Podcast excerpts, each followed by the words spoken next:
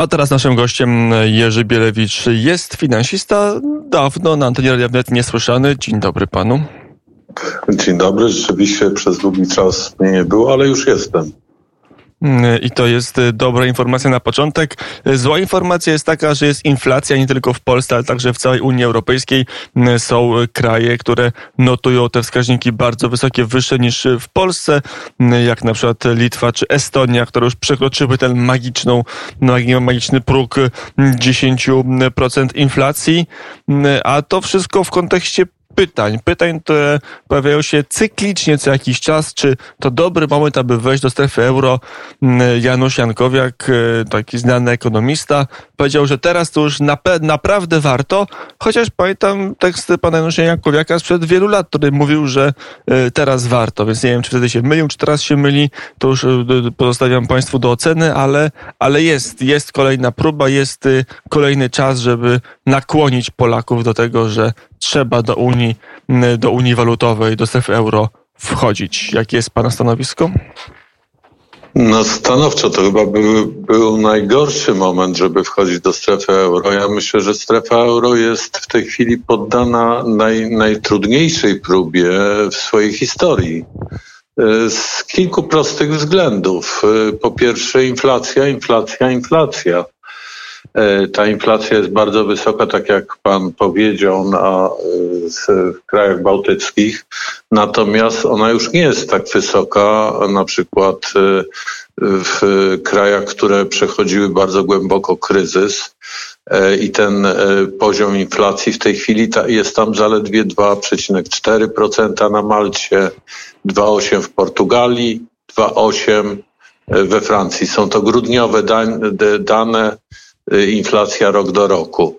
Więc y, y, sytuacja jest bardzo zróżnicowana. W jednym punkcie strefy euro w kilku państwach jest bardzo wysoka inflacja, a w innych jest jeszcze stosunkowo niska.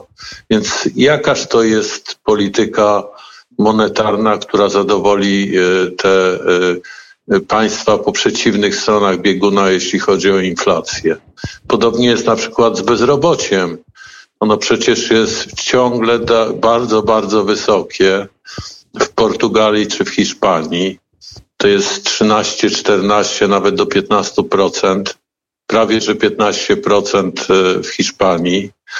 E, podczas gdy e, w Niderlandach, czyli naszej starej Holandii czy Republice Czeskiej, to jest zaledwie 2,7 i 3,5% bezrobocia na koniec 2021 roku. E, no, no, kraje strefy euro rozjechały się jeszcze w jednej danej bardzo ważnej statystycznie. E, to jest zadłużenie tych e, krajów w stosunku do PKB. No nie mamy danych jeszcze na koniec 2021 roku, ale no, najbardziej zadłużonym krajem na koniec 2020 roku była oczywiście Grecja. I to już ponad 200% zadłużenia ale Włochy mają już 156% zadłużenia w stosunku do PKB. Jest jeszcze kilku innych kandydatów, które ma bardzo wysokie zadłużenie. A co się z tym zadłużeniem dzieje, kiedy rosną stopy czy rośnie inflacja? ono niesie z sobą coraz większy ciężar finansowy. Z drugiej strony są kraje, które nie są tak zadłużone, jak na przykład Niemcy, e, więc e, kilka innych krajów, Holandia, ci beneficjenci strefy euro. I e, no, nasuwa się, że nie da się pogodzić polityki pieniężnej, która by była dobra dla wszystkich krajów, kilku krajów, e, a już na pewno dla pojedynczego kraju strefy euro. Jedyne, co Europejski Bank Centralny może zrobić, to E, ratować sytuację e, w takim kraju, który jest najsłabszym ogniwem. Kiedyś to była Grecja, no ale teraz tych kandydatów jest więcej. Więc e, naprawdę to jest, naprawdę to jest bardzo nieroztropna propozycja w tej chwili przy roz, zapowiedzi rosnących stóp procentowych i rosnącej inflacji.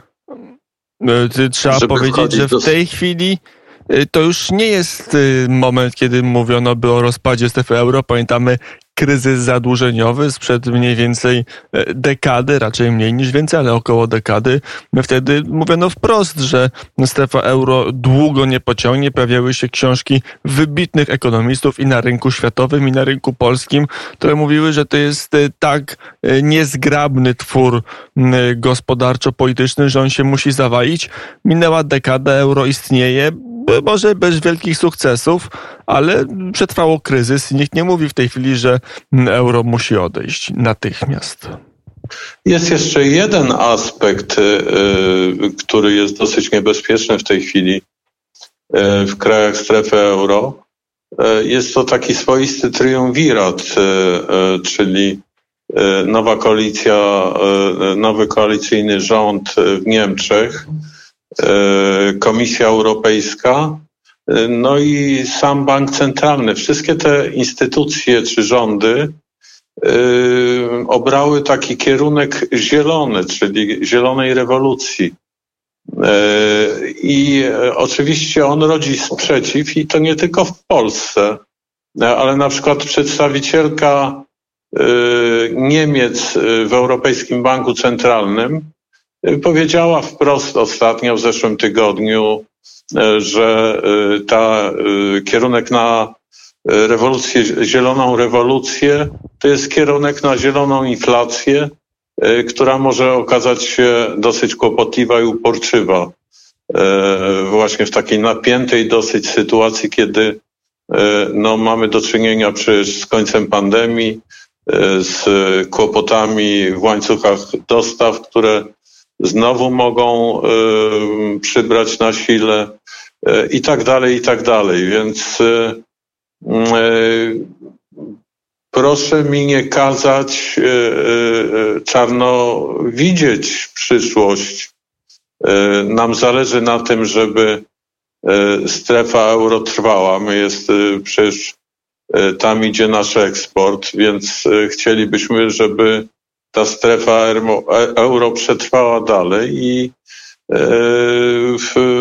mogli, tam są nasi partnerzy gospodarczy, więc y, nie, no ja nie będę przewidywał końca strefy euro ze względu na pandemię czy ze względu na inflację, ale będę obserwował rozwój sytuacji i z pewnością nie jest to moment, kiedy warto by rozważać wejście do strefy euro. Chociaż ma już 30 no, lat. 30 lat, to już dalej niż e, pełnoletność, ale e, ostatnie pytanie, na ile ta zielona rewolucja, na ile ona może e, podłożyć minę pod strefę euro i spowodować, że ta strefa się coraz bardziej rozjeżdżać, że kraje południa będą coraz biedniejsze, kraje północy coraz bogatsze i że sterowalność tym organizmem no, przestanie być możliwa. W mojej ocenie już e, strefa euro traci tą sterowalność w momencie, kiedy chroni to najsłabsze ogniwo.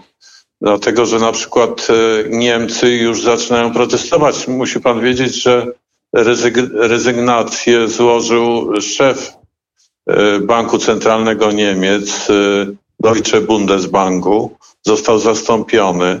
Jego, następ, jego następca też raczej będzie jastrzębiem, e, który będzie starał się e, tłumaczyć e, w Europejskim Banku Centralnym, że ta polityka ekspansywna może rodzić inflację i może czy strategia zielonej rewolucji, transformacji energetycznej może zagrażać wręcz stabilności finansowej strefę euro. Więc tam nie jest ciekawa w tej chwili ta sytuacja.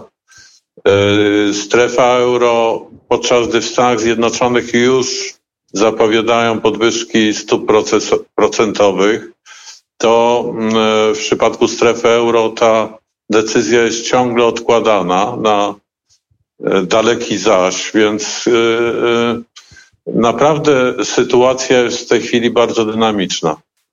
Mm, powiedział Jerzy Bielewicz, finansista mm, związany m.in. z gazetą bankową, gdzie publikuje od czasu do czasu swoje mm, artykuły. Najnowszy o strefie euro właśnie czeka na druk, więc mogą Państwo za jakiś czas do kiosków się udać i e, gazetę bankową z tym tekstem nabyć. Dziękuję bardzo za rozmowę.